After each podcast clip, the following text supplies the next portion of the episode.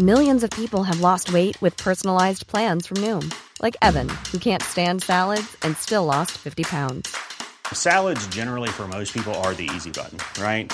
For me, that wasn't an option. I never really was a salad guy. That's just not who I am. But Noom worked for me. Get your personalized plan today at Noom.com.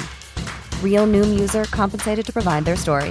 In 4 weeks, the typical Noom user can expect to lose 1 to 2 pounds per week. Individual results may vary. When you make decisions for your company, you look for the no-brainers. And if you have a lot of mailing to do, Stamps.com is the ultimate no-brainer. It streamlines your processes to make your business more efficient, which makes you less busy. Mail checks, invoices, legal documents, and everything you need to keep your business running with Stamps.com.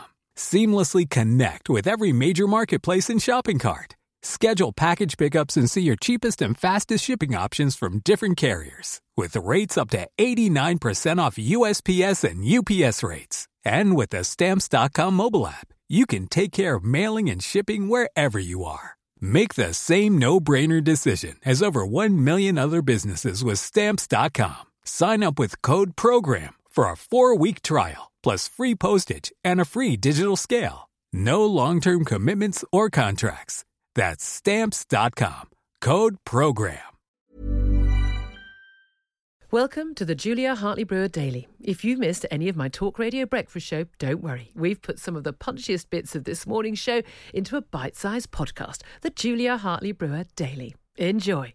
Let's talk about this with Dr. Lawrence Buckman, who's former chair of the British Medical Association's GP committee and, of course, North London GP, and a regular here on Talk Radio. Good morning to you, Lawrence. Good morning. Good morning. Now, let's just go through some of the issues in terms of testing.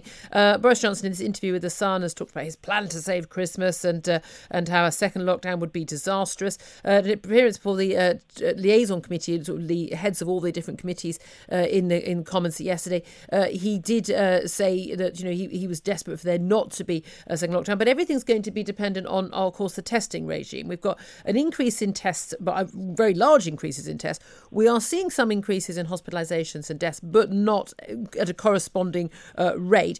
But one of the big issues here is lots of people trying to get tests, not being able to get tests. They can't get tests at all. They can't get tests near their home. They can't get the test results back quickly. We're told now that something like 4% of teachers could be self-isolating at home because of contact with pupils who may, or their own children who may have come into contact with the virus. There are big issues here for the opening up of society at schools and workplaces if we haven't got testing. Where do you, as a GP watching this, where do you think things are going wrong? There is something clearly wrong in the ability to get a test and the capacity of the testing system. I don't know if it's the laboratories, they say it's the laboratories, or the test venues themselves. All I know is patients who I direct to get a test can't get one. And a lot of patients contact the health service simply because they don't know what to do because they can't get a test. So it's actually generating a lot of work for the health service trying to cope with the absence of sufficient tests. It was obvious this was going to be happening when society opened up, particularly once schools and universities go back. Well, this is the thing. It is highly predictable, and we are doing more testing than pretty much every other comparable country in the EU. I mean, way more than France and Spain, who are seeing this uptick as well, and way more even, we think, than Germany. They, as I mentioned earlier, they compile their numbers on a regional basis, so difficult to look at it nationally. So we do have a huge capacity. Nothing like the 500,000 daily tests we were the Prime Minister has promised for later this year, or indeed the millions of tests a day that they're talking about with their moonshot plan, which I don't think anyone thinks is actually ever going to happen. Can we reliably have people back in their workplaces, people back on public transport in large numbers, and children back in school consistently without a testing regime where, if you say, for instance, someone in your office or a child in your child's school gets has a cough and other symptoms of coronavirus, can't get tested immediately, and if they are positive, that the whole class or the whole year or the whole office in that case can't get tested. Is it possible for us to get back to normal life if we haven't got that testing capacity? The only way you can do it without a big testing capacity is to swallow hard and say only those people who have COVID symptoms can have a test. So no longer will we do tests because people have been exposed either at work or at school or wherever.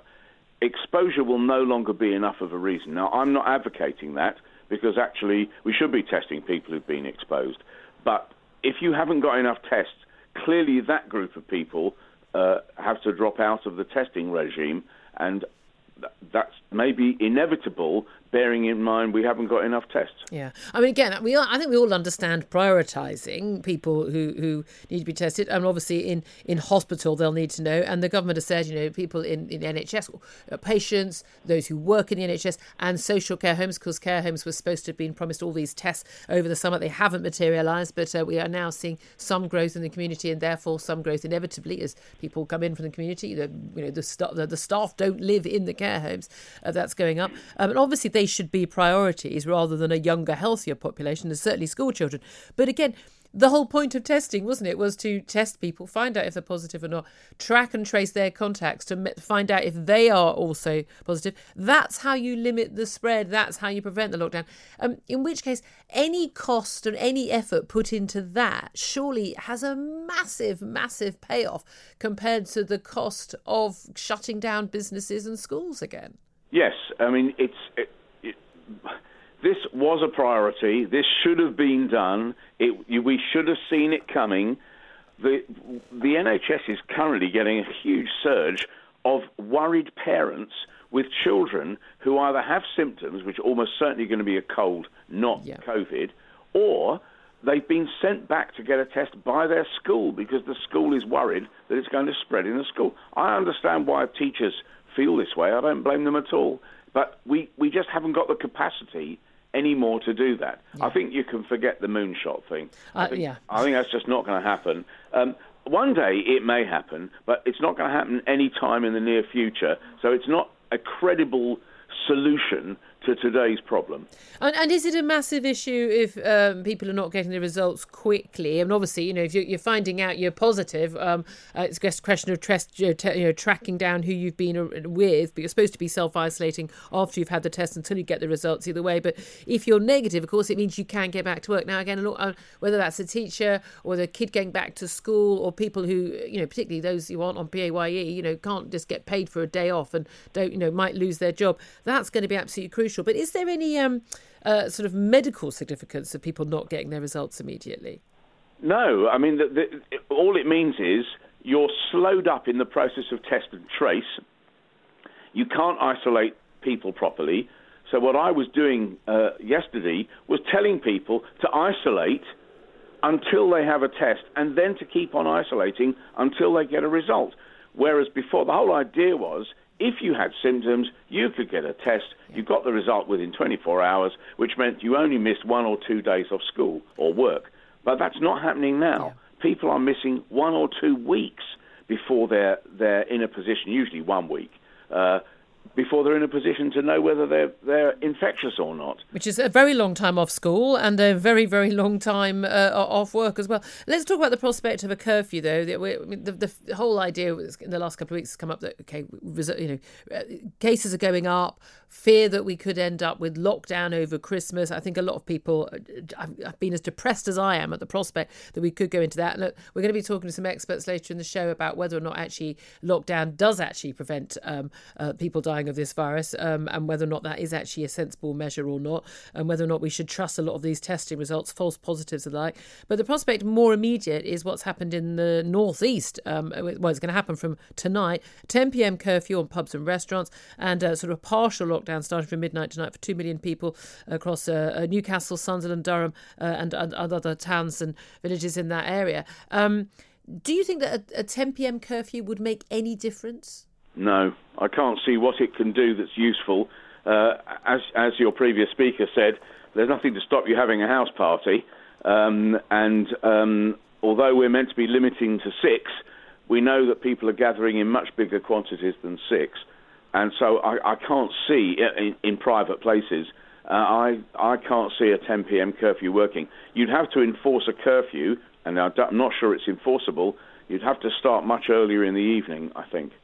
Yeah, I mean, we all do know that. I say I'm the mother of a teenage daughter. I'm certainly going to be having curfews throughout the teenage years. There are certain things that that happen later at night when people are drunker, in terms of people, you know, forgetting social distancing. And so I've certainly been to a couple of gatherings since we have had the social distancing rules, where I've noticed that people's good behaviour at 6 p.m. in the evening is not perhaps echoed a few hours later. You could argue the case on that, but the reality is most people have been obeying the rules in a social distancing, haven't they? Again, most people are wearing the masks and you know, following all the rules and being very careful. I don't know any family that hasn't been sort of been worried about elderly people, their relatives, and limiting contact deliberately ahead of times that they're seeing them.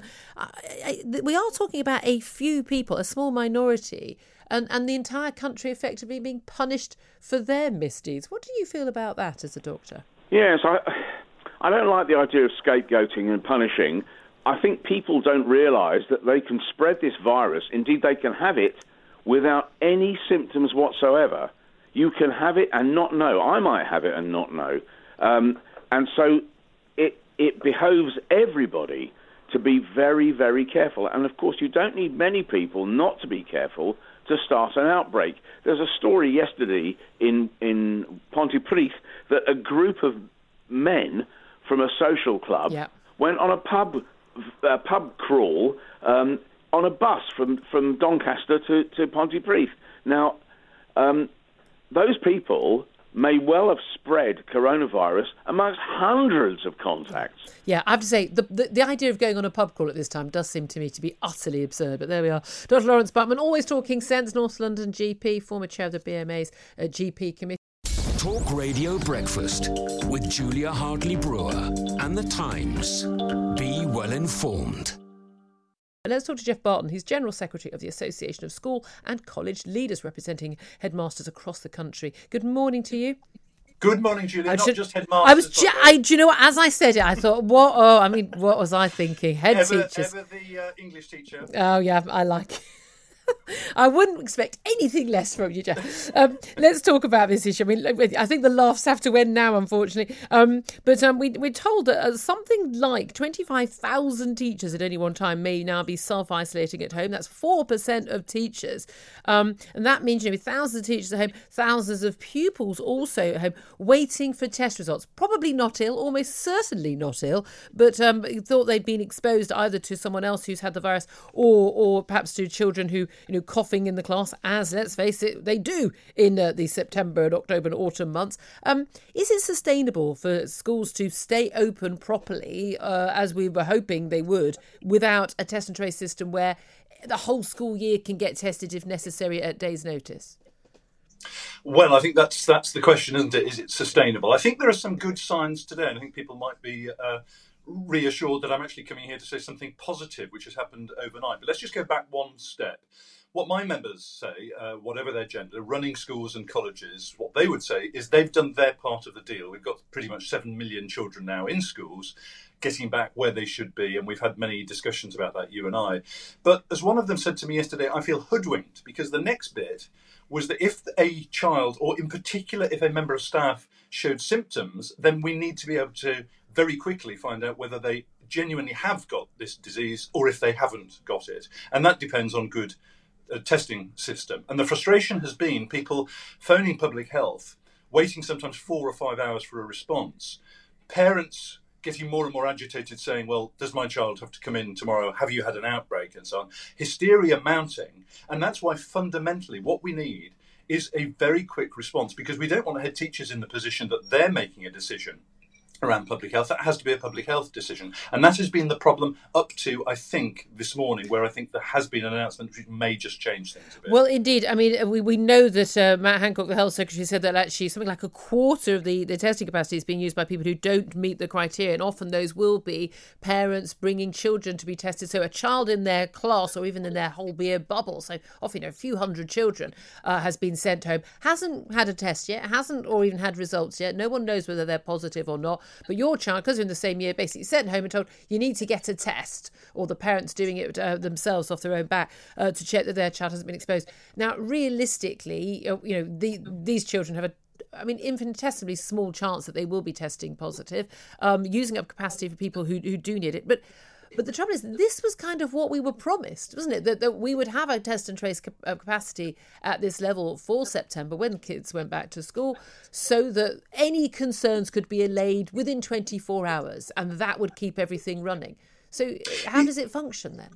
Yes, and of course you had this notion of bubbles of young people, which in a primary school you can understand it's fairly easy to keep all of those year fives in their class with their teacher and their teaching assistant and keep them separate at break time and lunchtime. That's straightforward. But in a secondary school where you might have a bubble of 240 children, if one of those children goes to reception saying, I've got some of these symptoms here, well, the decision by the head is to send them home and say, well, you need to get a test. And then what you're doing is waiting to see what the result of that test is, because the implication of the government guidance was that all the children, the other 239 children in that bubble, may have to be sent home as well. Now, that will seem pretty remarkable to a lot of people listening to it, but that was the guidance. And the idea, of course, is not that this is a particular risk to individual children, it's that they transmit all of that. And the bigger implication in one way is if you're running a smallish primary school and your year five teacher is off waiting for a test because they've got symptoms, and then a year three teacher is, that's where it starts to look unsustainable, because you're thinking, well,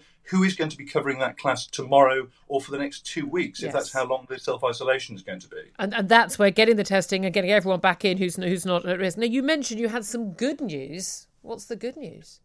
Well, I'm speaking to you from Suffolk, where you've got lots and lots of small primary schools. And the notion that every one of those head teachers in, let's say, 500 schools was going to be phoning their local public health to say, I've got someone who's got symptoms, what do I do? Overnight, what the government has said is that from next week, there will be a new centralised system where it's essentially a kind of hotline, which isn't locally based, but you phone saying, here are the symptoms, here's what my school is like, what do I do? And what they're saying, and we cautiously welcome it, because we've had a bit of a record of over-promising things. What we welcome the notion that this should speed up the process of someone making the public health decision that shouldn't be left to the head teacher. And from next week, we would hope that that will speed things up, as well as the promise that people working in education will get priority along with other key workers. OK, well, let's hope that is borne out across the country. Jeff Barton, really appreciate you joining us, General Secretary of the Association of School and College Leaders. Want flexibility? Take yoga. Want flexibility with your health insurance? Check out UnitedHealthcare Insurance Plans. Underwritten by Golden Rule Insurance Company, they offer flexible, budget-friendly medical, dental, and vision coverage that may be right for you. More at UH1.com. It's that time of the year. Your vacation is coming up. You can already hear the beach waves, feel the warm breeze, relax, and think about work. You really, really want it all to work out while you're away.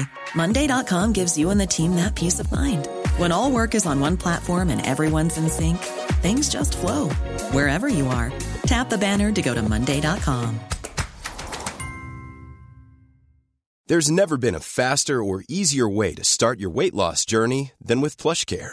PlushCare accepts most insurance plans and gives you online access to board-certified physicians who can prescribe FDA-approved weight loss medications like Wegovy and ZepBound for those who qualify. Take charge of your health and speak with a board-certified physician about a weight loss plan that's right for you. Get started today at PlushCare.com/weight loss. That's PlushCare.com/weight loss. PlushCare.com/weight loss. Talk Radio Breakfast with Julia Hartley Brewer and The Times. Know your times. Good morning to you, Damien Green. Good morning, Julia. So the papers are now full of this talk of there is some sort of compromise between the government threatening to basically break international law with the Internal Market Bill in terms of how it affects Northern Ireland protocols. You have been among those, including Sir Bob Neill, leading rebels over this issue. But an agreement has been reached. What is that agreement? The agreement is that essentially the government will itself put forward the amendment that Bob Neill had proposed, which I was supporting, which said that the particular clauses relating to Northern Ireland in the Internal Market Bill should be taken separately. They won't be introduced at the same time as the rest of the bill if they're needed, which would only be in the case of the government not reaching a deal with the European Union. Then they would be put to a separate parliamentary vote, and that the government would would then explain that the reason they had to put this into force was that the European Union had not been negotiating in good faith, and so the government would go into the dispute procedure, which is in the Northern Ireland, the withdrawal agreement, and so the government will be behaving legally, essentially. Our objection was, we don't like to see the British government breaking international law. Boris Johnson always said this was an insurance policy. I mean, to all intents and purposes, by the way, this deal doesn't sound like a compromise. It sounds more like capitulation by the government. But Boris Johnson and his ministers have always said this is an insurance policy in case we don't get a deal and in case the EU have an interpretation of the withdrawal agreement in those terms, which would lead to things like, they were saying, embargo, effectively, on food restrictions and the like for Northern Ireland. What do you make of the claim from Boris Johnson to the liaison committee yesterday in the Commons when asked if they thought the EU were negotiating in good faith? He said, "I don't believe they are." Do you agree? Well, I'm not at the negotiation, so it's difficult for me to say. All I can say is that he and David Frost have made that case to us, to those of us who were supporting the Bob Neill amendment, that actually one of the reasons these negotiations have proved difficult is that various things the EU should have done, they haven't done, and that obviously the negotiations are carrying on, and I very much hope they succeed. It'd be much better if we left with the deal, but they said we do need, we may come to the point where we haven't got a deal, at which point to preserve trade, proper trade between Britain and, Great Britain and Northern Ireland, i.e. inside the UK, they will need these emergency clauses. We wanted to put an extra Commons vote, if you like, on that, so that there could be no sense of law breaking, because the law would have been made specifically in those circumstances by the House of Commons, as it should be. OK, well, again, the whole point of Brexit was that the laws we obey would be made by us entirely. There does seem to be, some words of warning coming out of the European Commission. The President, Ursula von der Leyen, in her State of the Union speech yesterday, basically talked about the chances of a deal of falling. We're also seeing problems of an impossibility for a deal with the United States for a trade deal there. Nancy Pelosi, senior Democrats, are warning there'll be no Brexit deal if there was any change to the Good Friday Agreement, any threat to that and peace in Northern Ireland. Joe Biden, the Democratic nominee for president, he's also sent out a tweet yesterday on the same issue. Are we in danger of leaving the EU at the end of leaving the transition period at the end of the year and not getting either an EU deal or indeed a deal with the United States? And if so, does that really matter, given that we, for instance, already trade with the United States without a deal at all? Well, I think the two issues are bound up. That the route through is that if we get a deal with the EU, then there won't be, by definition, any threat to the Good Friday Agreement, and therefore we can proceed to get a deal with the United States as well. I mean, that won't be easy, even regardless of this particular problem. But I think the threats, if you want to put them that dramatically, from the United States show is how important it is to get a deal. It's not only important because the EU is collectively our biggest single trading partner, but the biggest single individual country we trade with is the United States. If we get trade deals with both of those, then that's great. That's very, very good for British business and jobs and prosperity. If we don't get one, and if that threatens the other, then we've got a much bigger hill to climb economically over the next decade. OK, thank you so much for joining us, Damien Green, former Deputy Prime Minister, of course, Tory MP and Chairman of the One Nation Caucus of MPs. Thanks for listening to the Julia Hartley Brewer Daily. If you liked what you heard, please subscribe and give me a good review. And don't forget to catch me on the Talk Radio Breakfast Show every weekday from 6:30 until 10. A lot can happen in the next 3 years. Like a chatbot may be your new best friend. But what won't change? Needing health insurance. UnitedHealthcare Tri-Term Medical Plans are available for these changing times. Underwritten by Golden Rule Insurance Company, they offer budget-friendly, flexible coverage for people who are in between jobs or missed open enrollment. The plans last nearly 3 years in some states, with access to a nationwide network of doctors and hospitals. So for whatever tomorrow brings, UnitedHealthcare Tri-Term Medical Plans may be for you. Learn more at UH1.com.